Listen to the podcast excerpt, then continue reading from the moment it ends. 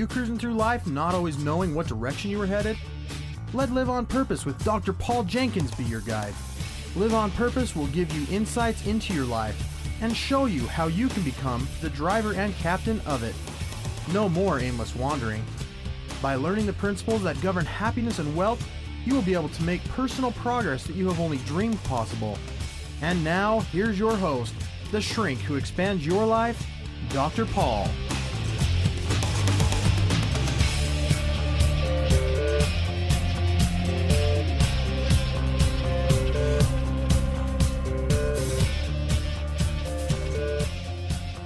Hello, everybody. Welcome back to Live on Purpose Radio. This is Dr. Paul, the shrink who expands your life. I'm excited to bring you another life expanding experience today. I had an interesting opportunity just this past week to hear a presentation from a friend of mine, and these are some people I've been associated with for quite a while, but I've learned some new things about them. And one of the things that I learned is that my guest today has authored a book. And this is something I didn't know until this week. And I was so excited about the topic of this book. This particular show is going to be coming out the week of the 4th of July, 2008. And I was racking my brain a while back to, to think through okay, well, what can I do to acknowledge some of the issues that I think are important for the 4th of July? And obviously patriotism and love of country and some things like that come into mind. Well, today's guest is a perfect addition to the Live on Purpose radio uh, lineup of shows. I want to introduce Zane Taylor. Say hello, Zane. Hello, Dr. Paul. I'm so glad you're here with me today. I've, uh, let me give a little introduction of who you are, okay?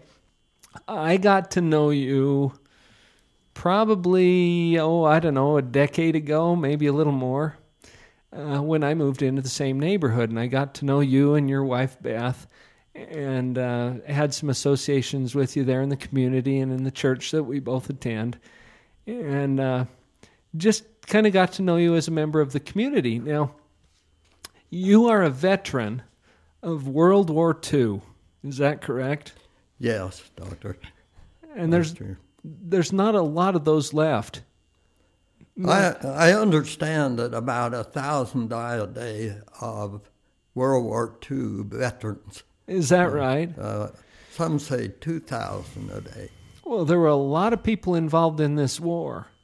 And in fact, you've put in this book of yours, you've you've put in some of the statistics and how many people actually participated in the war. Now, I come from a background where both of my grandfathers fought in World War II and one of them died in May.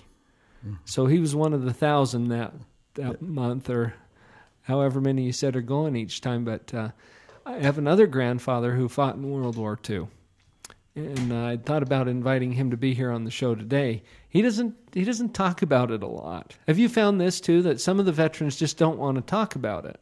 There's there are so many things that happen in the war that you don't want to talk about.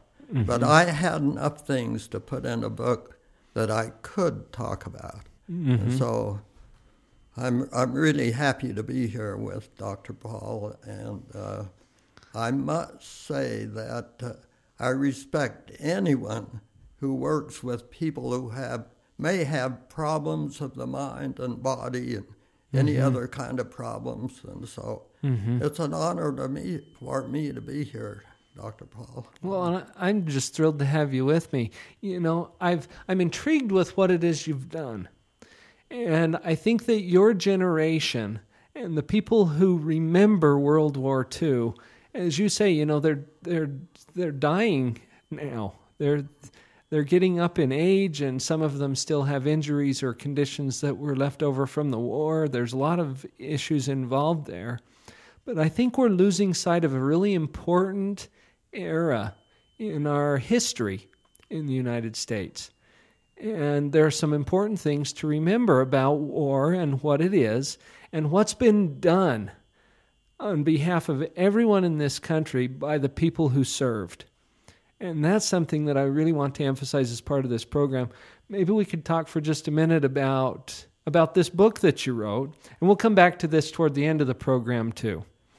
You wrote a book that's called Lesser Heroes. Can you tell us just a little bit about where that's coming from and, and why you even wrote this thing? Uh, because I had so many uh, wild and common experiences as a infantryman in the war in Patton's Third Army in uh, France, Germany, and the Battle of the Bulge. Uh, I I thought I needed to put the, the, these experiences on paper because I have many grandkids and great grandkids and family. And then someone decided they'd print the book for me.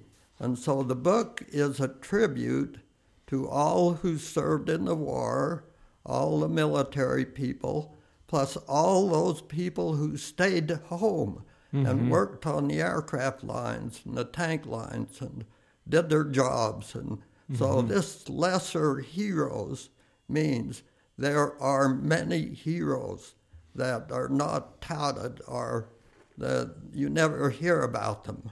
And so the mm. book is a tribute to them too. Well, you have a section in this book. I was just noticing this last night where you put in a. Uh, there's a lot of informational things. You put some pictures in here of different aspects of the war and, and the equipment that you used and the people that were involved. And then there's a table, and I'm not finding it right off, but you put in a table here about the different wars that the United States has been involved with, how many people were involved in those wars, how many casualties there were. And as I was looking through this, oh, here it is. It's on page 300 for any of you who are following along at home. on page 300, uh, you you put in here, for example.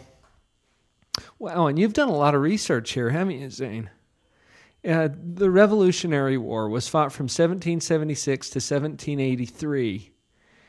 200,000 people participated in that war, and it shows here that 4,435 were killed, 6,188 were wounded and then you, that's just an example. It starts with the Revolutionary. There's the War of 1812, the Mexican War, the Civil War, the Spanish American War. We get down here to World War II, which was fought from 1941 to 1945. And there were 16 and a half million people who participated. Does that mean military soldiers, people. military, military people. people? And is that just the United States or uh, from all sides? That was just from the United States. Okay, so this doesn't include the German oh. soldiers, the Japanese soldiers. 16 and a half million Americans. American soldiers. American soldiers uh, participated. And of that, how many were killed? Uh, over uh, 400,000 were killed and wow. six, 650,000 wounded. And, wow. and, uh, and the, they're Americans, not other people. Those are just American, the Americans. So American. this doesn't include all of the casualties on the other sides. It doesn't include, for example, all of those Jews that were exterminated by Hitler and his no. forces. Six, 650,000 wounded, 400,000 killed in the war. That's right. That's right. You know, Zane, we were at, uh, uh, when, when you and I were were at this event just a couple of days ago. You came and presented some things to a group of people. And there were several war veterans there, and one of the guys chose not to share any of his experiences. Do you remember that? Yes. And he was actually in the Korean War, but he chose not to share those experiences because people who were close to him were killed. And, and many times killed in the presence of their buddies. And you know about this. You've witnessed this. This is what makes it so difficult for people to talk about sometimes because war is real. And as you say on the back cover of your book, war is hell. It is. well, there, I left out a few experiences because they're hurtful to me. And uh, I lost some buddies Mm. It was very interesting that we would get replacements to those guys that were wounded or killed, and they would join our unit, uh, our squad, and maybe I'd get to know their first name, like Joe, and and pretty mm-hmm. soon, a day or two later, I'd say, Where's Joe? Well, he got wounded yesterday. I didn't even get to know that person. Mm. And we'd get replacements on and off mm-hmm. during the months that I was there. Some people you didn't even get to, to get acquainted with, you know. Mm-hmm. but a, right. a group of guys, about eight, nine of us, survived for four months together. And so we bonded and we became great friends. Now, this is the group of soldiers that's depicted on the front of your book. Yes. And if you want to see this picture, just on the website, liveonpurposeradio.com, we're going to put up a, a link to this book so that so that any of you listeners can get connected with this. But the picture on the front is this squad that you're talking about. That's right. Uh, a fun group of guys, very serious, very friendly, and we worked together to succeed. Uh, but finally, two weeks after I left the the war, the Battle of the Bulge.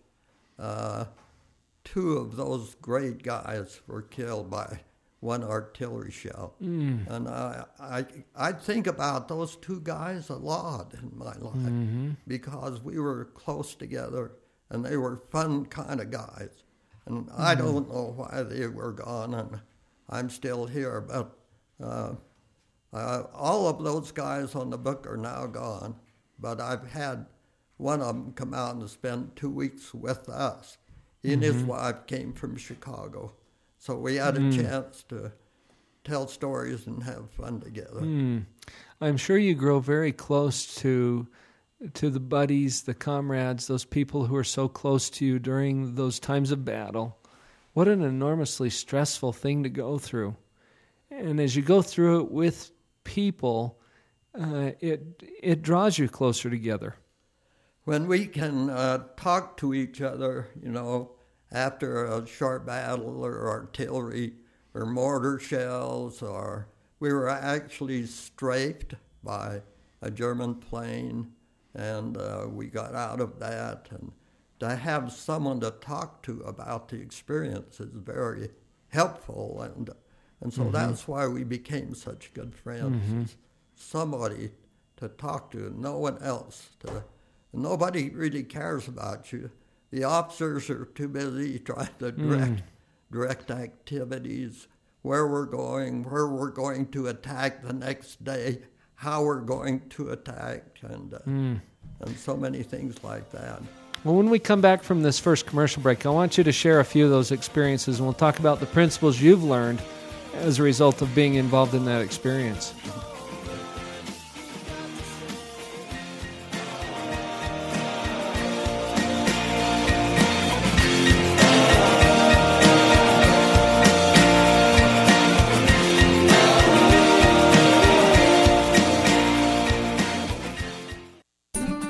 This is Ross Kellen Moore of Creation Tree Coaching, and I've got two questions for you. Who are you? What do you want? You see, I've figured out that you and I can absolutely create anything that we really want.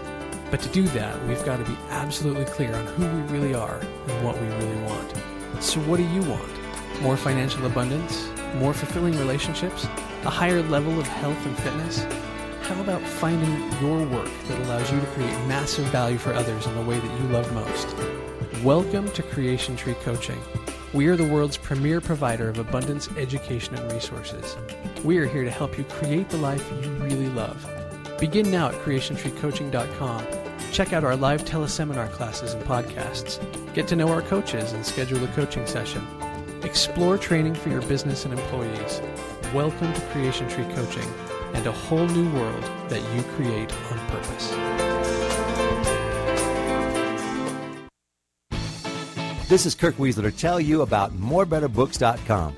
Morebetterbooks.com is where you can find more better books for a more better life. Not only that, let me tell you about some of the very fun and cool select titles on morebetterbooks.com. You'll want to get a copy of The Dog Poop Initiative. This best smelling book could change your life forever. It's certainly changed the lives of thousands of Boeing employees, as well as school teachers, parents, leaders across the United States and in Israel and in Germany. And you can get your own copy at morebetterbooks.com. Whoa, that's not all. What about The Cookie Thief? This classic tale told in a rhyming format, fully illustrated with very fun hidden messages. Pick up a copy now today on morebetterbooks.com.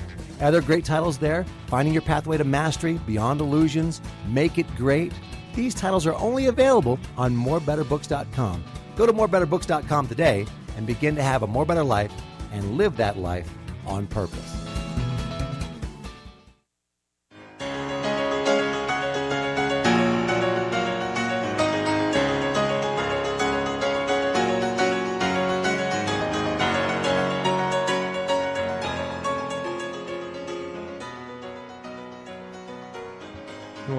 Back. I'm here with Zane Taylor, who is the author of Lesser Heroes. And this is really it's an autobiographical kind of a sketch of your experiences in World War II as a soldier for the American Army and uh, some of the guys that you you became familiar with there. You know, I was thinking, Zane, as we were uh, going through that last commercial, I was thinking that the world of war is so different from the world that we are used to in a free America. But the whole reason that we even have a free America is because you guys went out there and did this. Talk a little bit about what it means to you. What this, uh, the military, for example. Um, and you might share a little bit. I, I've heard a little bit about your story about how you got into this in the first place. Because you were planning on going to school, weren't you? Oh, yes. I was drafted into the Army and uh-huh. thought I was going to school because I took a test and passed the test. And we got in 13 weeks of basic training before school. All of a sudden, they said, You're in the infantry. You're not going to school. And so you're going to train some more to be an infantryman. And after about seven months total of training, we were over in France. We went through England, but we went directly to France. And that first night that we joined my outfit on the line, the 35th Division, 320th Regiment, Company C, were on the line facing uh, the enemy. And so they, uh, we crossed over to where they put us on trucks and uh, they said, "We can't put take you to the front line be, until it's dark, and we'll take you as far as we can go in trucks." We got up there, and uh, dropped a few of us off at each spot, and we walked through trees, joined our squad, and there's a squad of about eight or ten men there, and I met my squad for the first time, and. Uh, in the meantime, well, all the time that we were moving at the front, there were shells, artillery shells, dropping uh, randomly uh, here and there.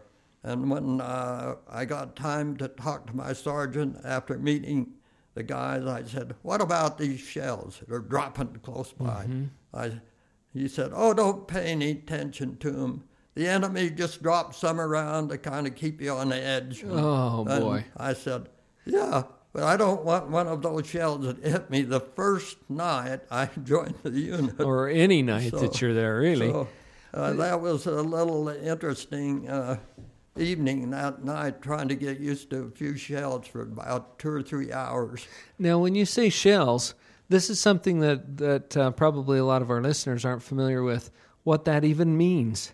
But these shells are are huge. Um, uh, well, they're shells. They're like a bomb. bomb. It's like a bomb, but it's fired out of a tank or a, a cannon of some kind, a howitzer, uh, and they shoot these things, and you can hear them come screaming in, can't you? You kind of- couldn't hear them unless they land on you. Uh, you And then can you don't hear anything. They miss you. Oh boy! So so you hear them falling, and then they explode when they hit. as soon as they hit. So it's a huge noise and shrapnel flies all over, and so you don't want to be within 50 to Mm-hmm. 100 yards. And shrapnel, I used to not even know what that was.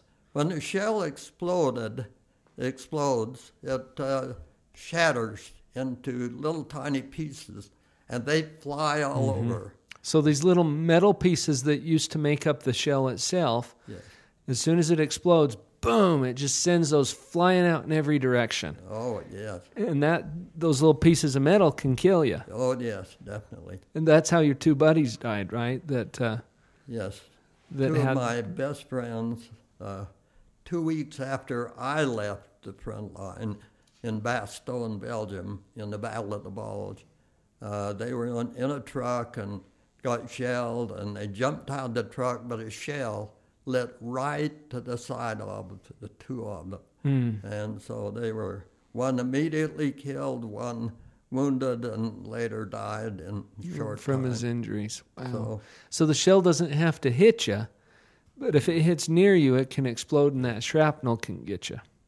Yeah, you don't want to be like say within 50 yards of the. You know how you were telling me also about uh, sometimes you'd get a command to dig in. Oh, So what does that mean?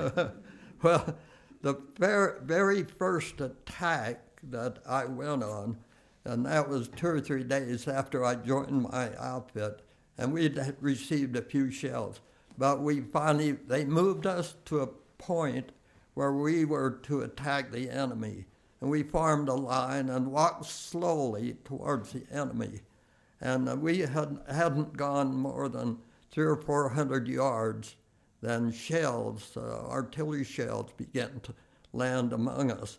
And uh, we, ge- we were given the order to dig in, which means dig a foxhole that you can get your body below the level of the ground.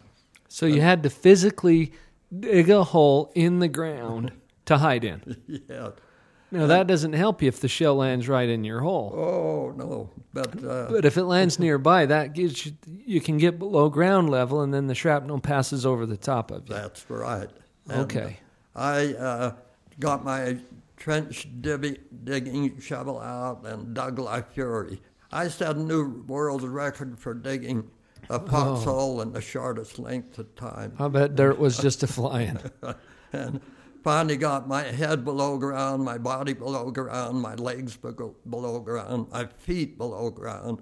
The last thing to go in the hole is your feet, and you dig between shells landing. The shells land maybe every 10 seconds, every 15 seconds, or every 30 seconds. So you have a few seconds to dig in between shells. And, uh, and Wow. so uh, I finally got below ground and thought I got hit in the back with some shrapnel. And I couldn't feel any blood. Come to find out that the shrapnel had hit into the side of the foxhole, just above my body. And so uh, I wanted to get that shrapnel, but my sergeant wouldn't let me stay there. Oh, you wanted to go back for it later? After the shelling, I said, I'm going back and get that piece of shrapnel. And he said, No, you're not.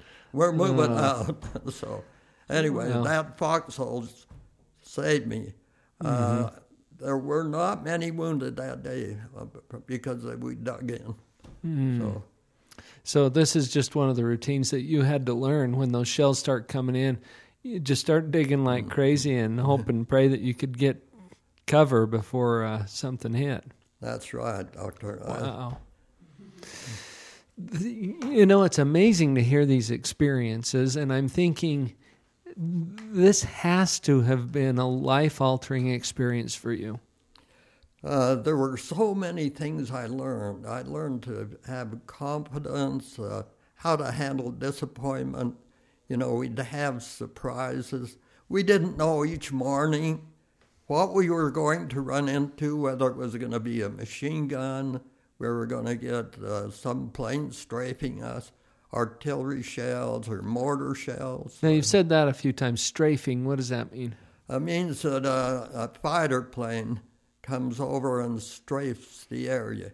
It nearly always happens when we were uh, we were moving on a road, uh, down a road with a column maybe five miles long of infantrymen marching on a road. They would shuttle us in, in trucks, but you had to walk a lot of the time. They'd come back and pick you up in the truck and take you up front and dump you off.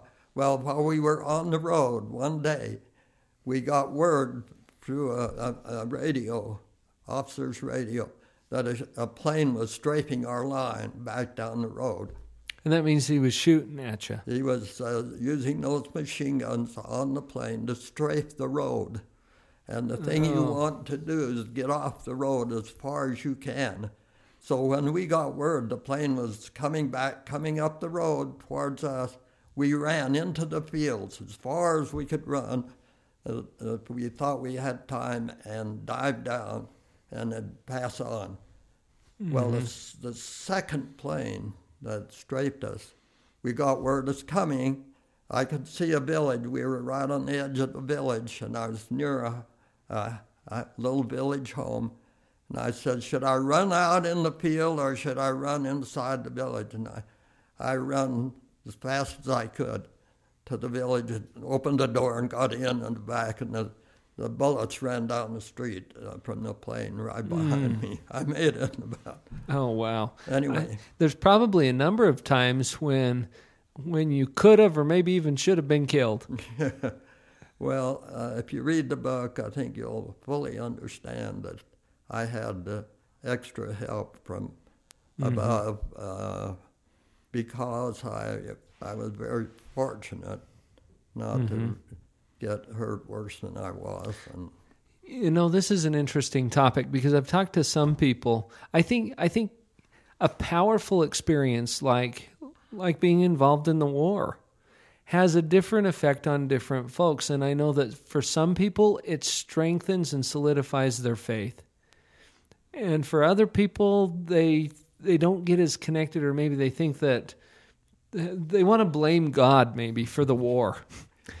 and uh, it's interesting to see that. It sounds like, and from what I know about you, this was an experience that that really anchored your faith. This is something that that brought you closer to God. Well, uh, I've told you before about uh, I learned to pray from my grandmother, and when I got in the war, it was prayer every day. It wasn't just once in a while, and and so I I'm sure I was blessed. I was in the right place at the right time, and I was spared many things, many things that happened to other guys, and I was really, I really feel like it strengthened my faith because I was taught to uh, not be afraid of death. I was not afraid of dying, but I was a little bit afraid of how I was going to die. Oh. Because each day you wonder if it's going to be a piece of shrapnel, a bullet, or something, hmm. something else. Wow, fascinating experiences. We'll be right back after this next break.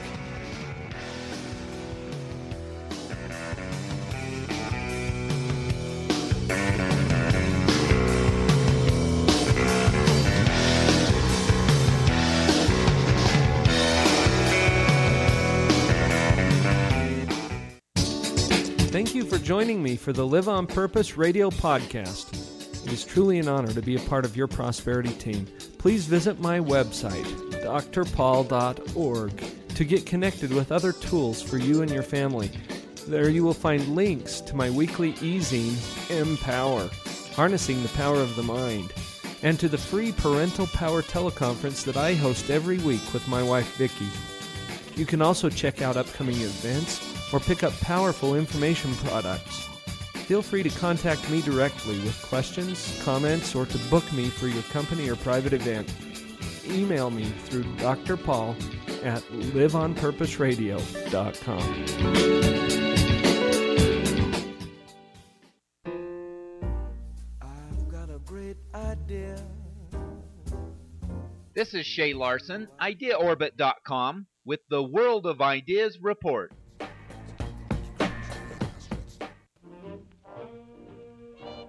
Those who teach children all too often have to say the following statement Stop leaning back on your chair. Or how about, that is going to break that chair?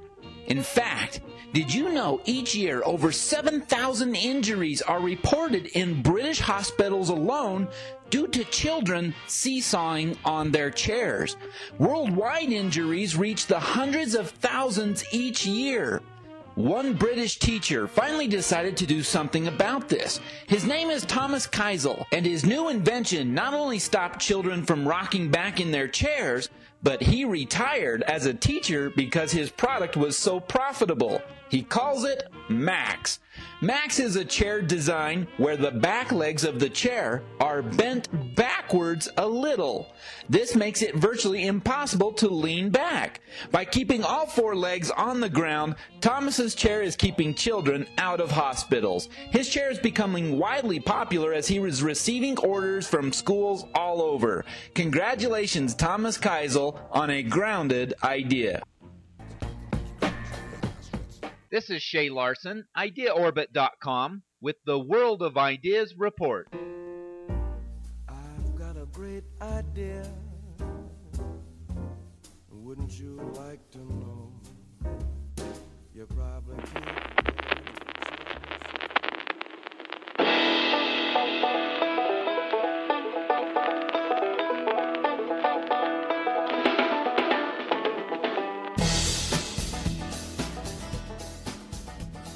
You know, I commented a little bit earlier that uh, there's not a lot of people who still remember World War II. And my grandparents do. Um, my parents remember a little bit, but they were born in the 40s. Okay, so there's not a lot of people who still remember, at least very clearly, World War II. And uh, it occurred to me, and, and I asked you during the break, Zane, uh, how old you are. And you're going to be 83 next month, right? Oh, oh, you told them.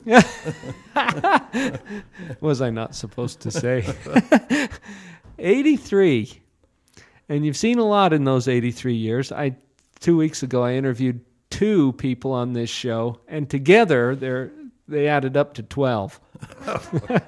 I had two 6-year-olds on the show. That's great. And uh, so so we've interviewed a, a wide variety of people here and I just I'm just I'm eating up this experience. You've you've seen things that I have never seen. And you've experienced things that I've never experienced. But you know, it's interesting in life the experiences that we have teach us things. And just before the break, we were talking about your faith and how your grandmother had taught you to pray. And when you got over there to France and you landed on that beach and you found out that, you know, things besides rain fall from the sky, uh, you had to get pretty close to your Creator pretty quick. And uh, your faith carried you through. You learned about sincere prayer. I'm sure that some of the prayers you offered were not the kind that sometimes we do, you know, that become really routine and really just kind of mechanical. But I'm sure it was really heartfelt, a really heartfelt connection. I'm so grateful that I had faith and was able to know how to pray. And uh, when I joined my outfit, my sergeant was quite religious uh, from the South. And he recognized me. And when I told him who I was and my faith, about my faith and so forth, he named me Zacharias. And so Zacharias, huh? During the months I was in the war, I was Zach. That was my nickname. Oh, really? So everybody called me Zach and Zacharias. And so he thought I was really re- religious because, you know, I didn't drink coffee or liquor or didn't take part in the cigarettes. Everybody Mm-hmm. got my cigarette share of the cigarettes because you got Oh. I'm sure they appreciated that. you got three in every pack they gave you, you know. And, and- but it was great to have that kind of faith and be respected by my sergeant too. And mm-hmm. I, I credit him for part, for being alive because he looked out for me, and he looked out for our squad. If we were to attack, he would talk to the officers and say, "Okay, where are we going to go? I want to mm-hmm. know where I'm taking these people, this squad in the mm-hmm. army. I want to know where we're going. Is this the best way to go?" And there were times he refused. When we crossed the mm. river, he said, "I'm not going across there." Another time where we were we were to go out over a field and attack a forest on the other side. He said, "We're not. I'm not taking my men out there because two or three squads had already been shot to pieces out there, and he wouldn't take us." Mm-hmm. And I got into it a little bit too with some officers at the time. Mm. I told them myself after he did. Mm-hmm. I mm-hmm. said, "This is crazy. You're going to kill us all if we if we have to go out there." Wow. And finally, they at that time they did stop our attack.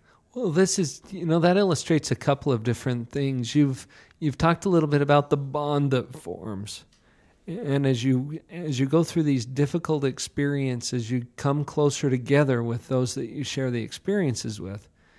And I think this is true in families and in marriages and in in many aspects of life. Some people have these adversities or these these hard things happen to them and instead of pulling together and forming that bond sometimes they'll have contention or they'll start fighting with each other or or allow it to drive them apart.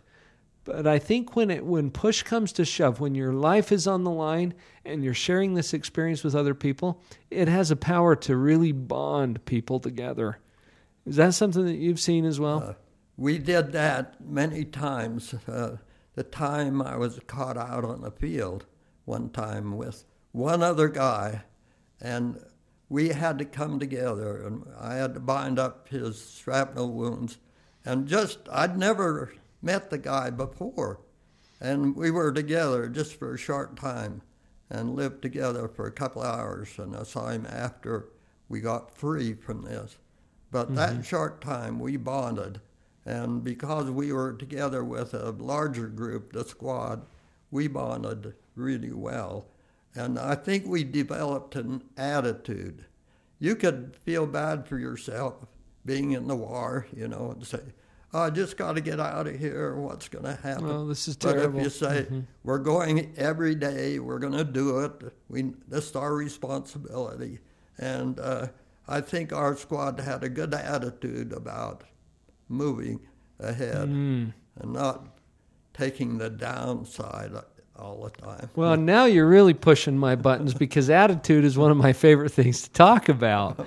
And I've become convinced that your circumstances in life just don't matter that much.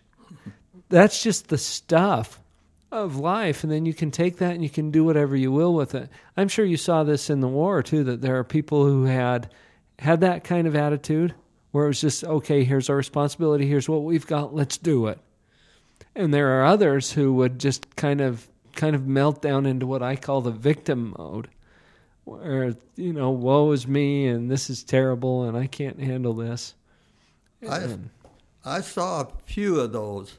One morning, we heard a couple of shots. It was in s- snow in the forest, and we heard two shots. And we wondered, where's the enemy? Are they attacking? We didn't hear anything from our officers, but we found out two guys had shot themselves in the foot. Each one shot the other guy in the foot so they could get off the front line. Well, that's corporal punishment, you know, to to do that. Well maybe is that where the saying comes shoot yourself in the foot people do this though you know they'll they'll think that their circumstances are so bad that they can't handle it and then do something to get themselves out of the responsibility but the thing that they do to get themselves out of it actually puts them in a worse position yeah, they definitely were in a worse position. Yeah. Besides the, the wound they got, they they face a court martial Oh, in the yeah. army. And that's another thing we learned is to respect authority. When Mm. someone tells you to do something, you got to do it, and you better be ready. And that's why we trained seven months before we got there, doing nothing but physical activities and following commands. Here in the, here in the States, we followed commands, you know, we had to do things, practice, mm-hmm. and that made us strong, or we couldn't pack the 40, 50, 40 to 55 pounds that we were carrying. Just just the physical conditioning that's required because everything that you had you had to carry with you Yeah, Uh, who's going to carry it if you don't right? There was no storage place back of the front line that would hold any of your stuff. So whatever you carried, uh, whatever you owned, you carried. And so, uh, like my friend carried a bugle for a little while. Uh, somebody gave me a little pair of French binoculars that I used to watch the enemy with, and I carried those. And I carried uh, anti-tank grenades because I was an anti-tank grenadier. I was assigned that job. And, Oh. uh, and so, uh, anyway, yeah, there's so many good things that came out of it, along with many bad things. But tried to focus on what it helped me to face and do in this life, and it's helped me so much in this life. You know, a lot of people uh, build up all kinds of expectations of what their life's going to be like. I'm sure as soon as you hit the front lines in a major conflict like World War II, that all of that other stuff becomes insignificant. There's nothing else that really matters that much. Uh, talk for just a minute about about handling disappointment, handling changes, handling surprises that come up in your life because this is what war's all about. Yeah, we we had so many of those uh, in uh, in the war. Uh, well, it started out with me not making college and and going to the infantry. Right, because you were planning on going off to college, learning some things, and then going back to work, probably. Yes, a mission, college, and then to work. Mm-hmm. And uh, I I missed the mission, but I got to college later, and that was great. But uh, we found out that each day was a surprise. So we could be disappointed in a hurry about what we expected each day. In other words, uh, maybe we thought we were in a safe position. position. Like one of the jobs, one of the things I thought I did well, as we advanced, I would look for a place to hide.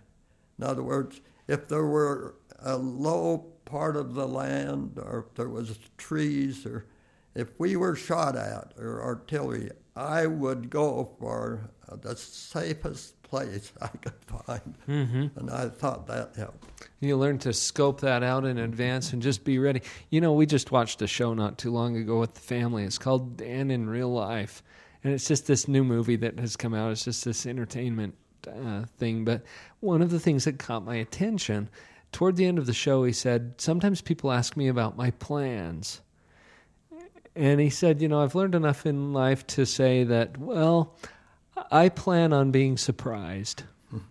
yeah. And that's not a bad approach, I think. If if you can just realize that things aren't always going to be the way that you expect them to be, and be ready for that, you know, and you can do things like you were saying. You know, as you would advance, you'd look for okay, what's the safest place? How can we, in the event of something that happens, how can we maximize the chance that we're going to survive it, and that we're going to be able to to keep our our uh, group safe, you know. And you can do that too, but plan to be surprised. We'll be right back with one more segment.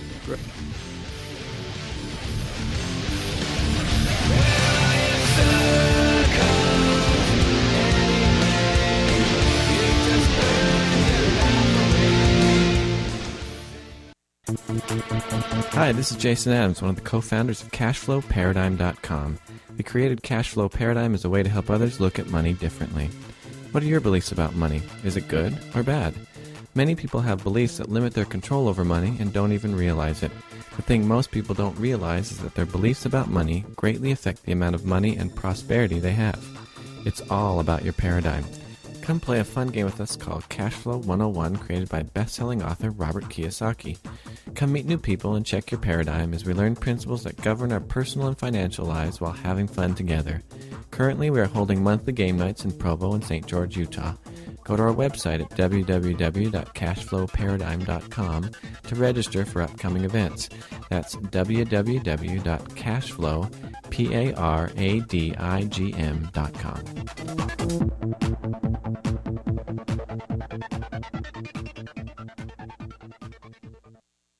Raising kids is one of the most challenging and rewarding experiences we can have in life. Your children didn't come with an owner's manual, so it's up to you to learn whatever will assist you in your role as a mom or a dad. Join me and my husband, Dr. Paul, for a free weekly discussion about all of the hot topics in parenting. Listen to what others are saying about these calls. By applying the things I've learned through the parental power calls, I'm finally becoming the mom I always thought I would be. I really like to use parental power as kind of like a reference book. So as I have concerns with my parenting, I like to be able to look up on the blog and then listen to whatever podcast seems closely related. So I like the variety of, of topics, the variety of age groups that are addressed.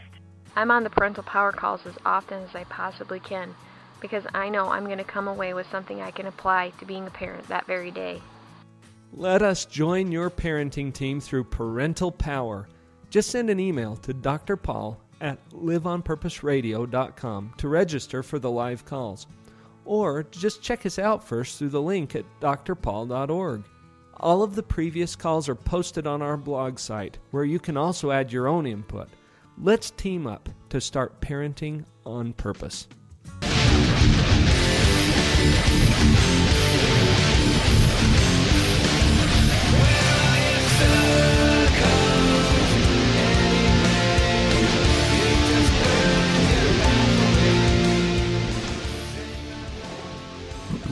Well, we're back, and uh, there's a there's a piece here, Zane, that I really want to to emphasize in in the last segment of our show here today. It's been fascinating to talk to you about some of your experiences with World War II, what you've learned from that. We haven't even scratched the surface of all of the principles that you've learned and the ways that this has changed your life.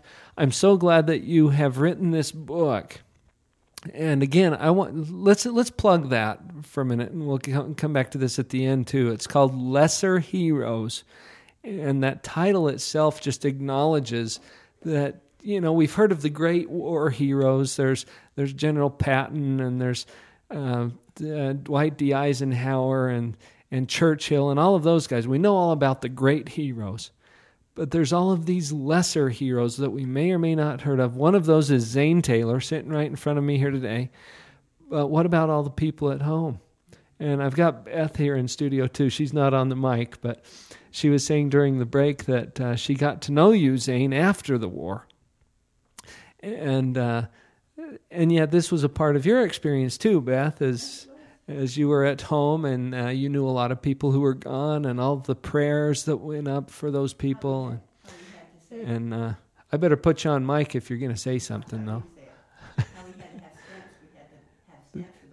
She's saying they had to have stamps to buy everything that they had. The shoes, the shirt, uh, the rationing, because all of that effort was going to the war effort to to provide these soldiers with what they needed to secure the freedoms that we enjoy so regularly today.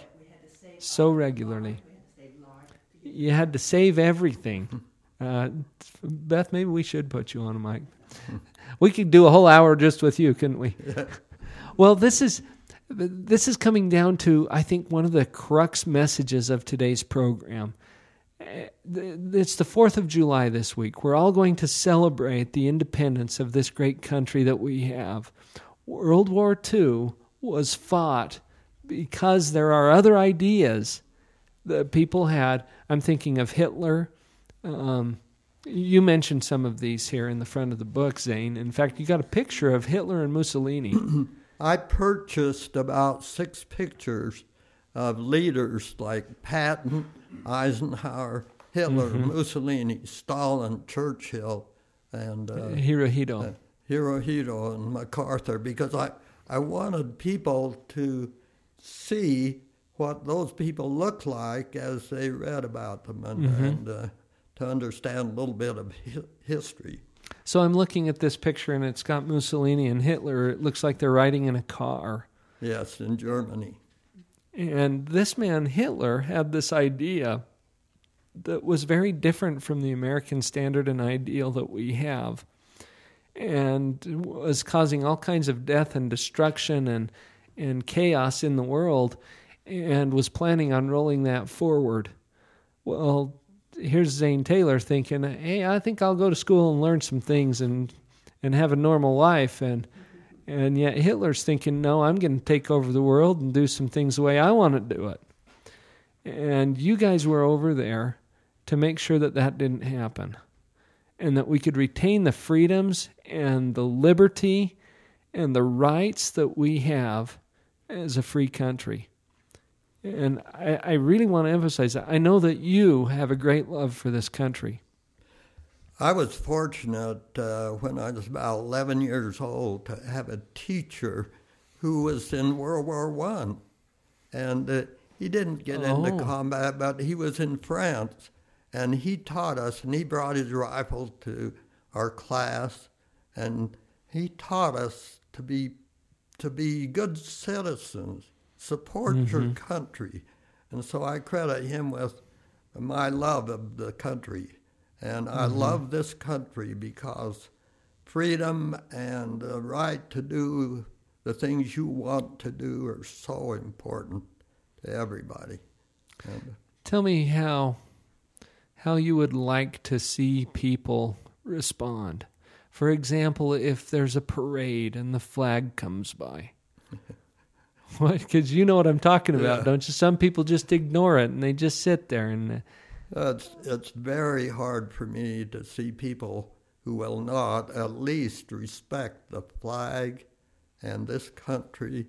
They may not like everything we do, and we do things Mhm. wrong sometimes, but we still have the choice of uh, in this country to do most of the things we'd like to do. So it kind of hurts if I see somebody disrespect the flag and won't salute it or won't take their cap off lo- long enough to put over their heart, you know, and show Mhm. true respect.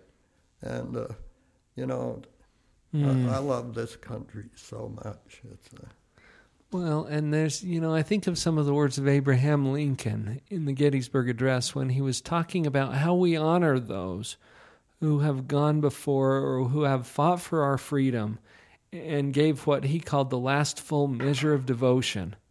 And you've witnessed this, Zane, as you were there on the front lines and you saw people who literally gave their life for this country and for the freedoms that we enjoy. And for us to take that lightly is, I think, a huge disrespect to those men and women who have given us that gift to start with. But it also shows that we really don't appreciate what we have.